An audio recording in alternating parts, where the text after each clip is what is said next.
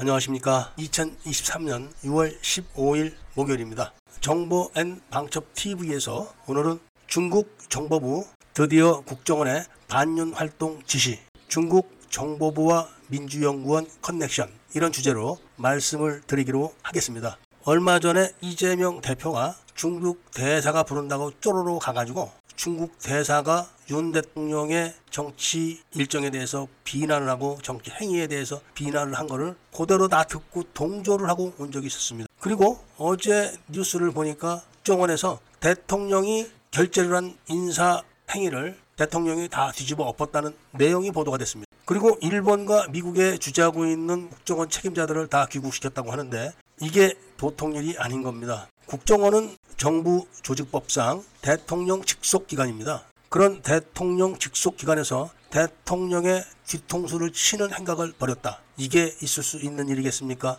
이것은 국정원이 이미 대통령의 의중과는 관계없이 다른 누군가의 의중을 따르고 있다. 이런 반증된 증거입니다. 그럼 이게 언제부터 이렇게 됐을까요? 바로 김대중이 정권을 잡은 다음부터 그렇게 된 겁니다. 김대중은 정권을 잡자마자 바로 청회 출신들의 장군들을 국정원장에 임명하기 시작했습니다. 그것도 연달아서 3명을 임명한 겁니다. 청주회는 육군 사관학교 조직인데 육군 사관학교에 있는 청주회란 클럽에 또 그 안에 비밀 조직이 따로 있는 겁니다. 그 비밀 조직원들이 간첩인 거예요. 그들이 군에 다 진출해가지고 군 요직을 다 장악했고 지금도 다 장악을 하고 있습니다. 하나에는 김영삼이가 다 없애버렸고 같이 청주회도 없애버렸다고 얘기를 하지만 겉으로 드러난 청주회는 없어졌지만 그 안에 내부적으로 있는 비밀 조직은 지금도 국내에 있는 지하당과 함께 명맥을 이어가고 있는 겁니다. 그 청주회 출신 국정원장인 이종찬이 김대중의 장남 김홍일과 함께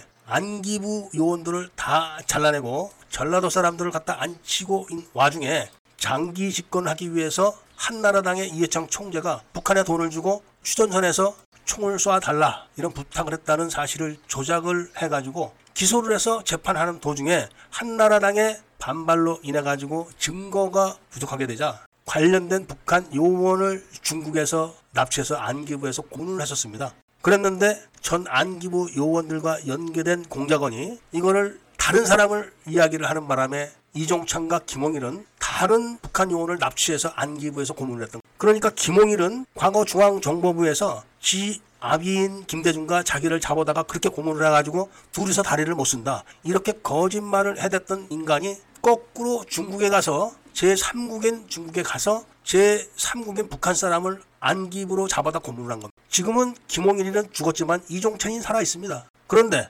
잘못 잡혀온 북한 요원 최인수가 아무리 고문을 해도 모르는 사실을 얘기할 수는 없지 않습니다. 그래서 고문을 하던 고문 기술자들이 아무래도 낌새가 이상하다. 그렇게 해서 고문을 중단하고 옆방에 가서 회의를 하는 사이에 이 최인수가 도망을 간 겁니다. 한나라당으로 도주를 했는데 그날 토요일이기 때문에 웰빙당인 한나라당에서는 당직도 안 세운 겁니다. 그날 당직을 세웠으면 대한민국 역사가 확 바뀐 겁니다. 그래서 최인수는 중앙일보사로 다시 도주를 했던 거죠. 그렇게 해서 비밀이 조금씩 새 나가기 시작한 겁니다. 그런데 나중에 이 최인수를 중국으로 되돌려 보냈을 때 이 최인수가 중국으로 갈 때 한국 주민등록증을 만들어주고 10만 달러를 줬습니다. 가서 쓰라고. 이 최인수가 그 10만 달러를 물쓰듯이 쓰다가 중국 정보부에게 걸린 겁니다. 최인수가 갖고 있던 그 10만 달러는 최인수가 북한의 골동품을 남한에 몰래 팔던 그런 요직을 갖고 있던 공작원인데 그 공식적인 비용은 북한 정부에 상납을 하고 남은 돈은 지가 먹는 건데 그 10만 달러가 바로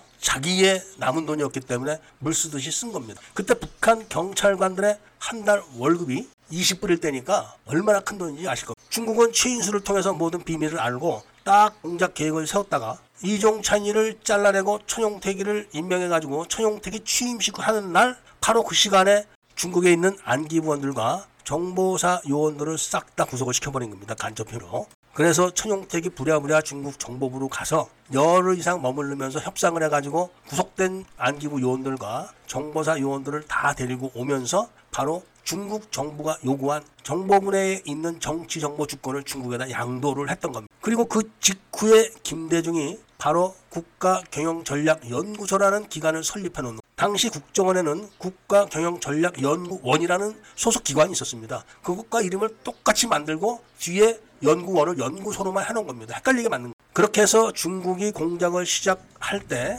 사용하라고 만든 기관인데 그게 바로 지금의 민주연구원입니다. 물론 이 사실을 중국은 북한에도 통보해서 김정일이가 제1연평해전을 일부러 일으켜가지고 두들겨 맞은 다음에 김대중을 불러들여서 만든 결과가 바로 6.15 회담이고 그것을 남한에서는 햇볕 정책이라고 꾸며내지만 돈을 갖다 바치는 그런 회담이었던 아무튼 그렇게 해서 국정원의 모든 조직들이 북한과 중국으로 갈갈이 찢겨져 나가서 주속돼 버린 겁니다. 그럼에도 불구하고 지금까지 대한민국에는 정치 공작이 끊인 적이 없습니다. 그것은 바로 국정원이 못하는 것을 중국 정보부가 지금까지 했다는 것을 반증하는 겁니다. 지금 한창 떠들고 있는 여자 국회의원이 방통위원장 후보에게 뭐 어떤 서류를 국정원에서 들고 나왔니 어쩌니 이런 일들이 국정원에 간첩이 없으면 그렇게 할 수가 없습니다. 국정원 댓글 사건도 똑같은 겁니다. 지금 시간상 다 나열할 수는 없지만 얼마 전에 있었던 중국 가짜 경찰서 사건도 국정원에서 현행법으로 더 이상 처벌할 수 없다고 딱 결론을 내려서 수사를 못하게 막았죠. 가장 대표적인 게 박근혜 제거 당시 공작원 21호로 이름을 날렸던 양정철이가 4.15 총선 때 중국을 방문해가지고 중국에서 전자개표기 시스템, 투표용지 이런 거를 다 갖고 들어온 거. 그리고 중국 사람들을 선거관리위원으로 임명, 임시직이 아니면 정식 위원이죠. 그 사람이 바로 선거관리위원회 비상임 이사입니다.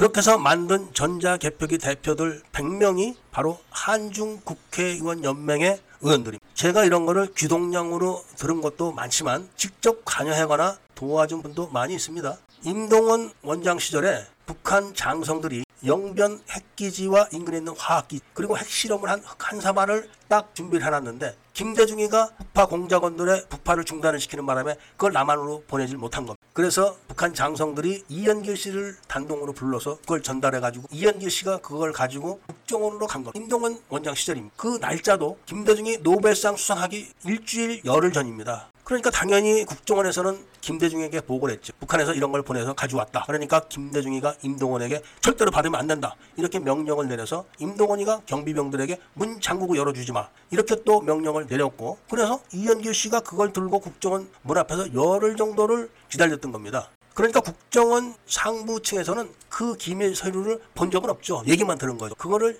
저는 봤습니다. 그리고 그거를 제가 미국으로 보낸 겁니다. 그리고 나서 한 열흘 정도 있다 보니까 당시 관여했던 정보부 요원들이 큰일 났습니다. 지금 김대중이가 노벨상을 받았답니다. 이런 전화를 해왔기 때문에 날짜도 정확하게 제가 기억을 하는 겁니다. 그리고 김대중의 북한 요원 납치를 제가 계속 북한 경찰이라는 용어를 쓰는 것은 바로 그 당시에 정보부 요원들이 저에게 북한 경찰을 납치해 왔다고 이야기를 고도를 해줬기 때문에 딱 그렇게 기억을 하고 있기 때문에 그런 겁니다. 그리고 문재인이 북한 난수 방송을 할 때 바로 부탄에 가서 북한 정보 요원들을 만났던 겁니다. 그리고 입금 약속을 하고 귀국을 했고 박근혜를 제거한 다음에 박근혜 집인이 미르재단 돈이니 이런 걸 싹 다 뺏어가지고 북한으로 보낸 것도 맞습니다. 그런 거를 전부 다 민주연구원에서 했다는 말씀을 제가 확신 있게 해드리는 겁니다. 특히 이태원의 골목 학살 사건도 그런 학살이 일어나기 한 달 전부터 시주로 영화를 똑같이 만들어 놨던 겁니다. 그러면 어떻게 사고가 날 거를 한 달 전에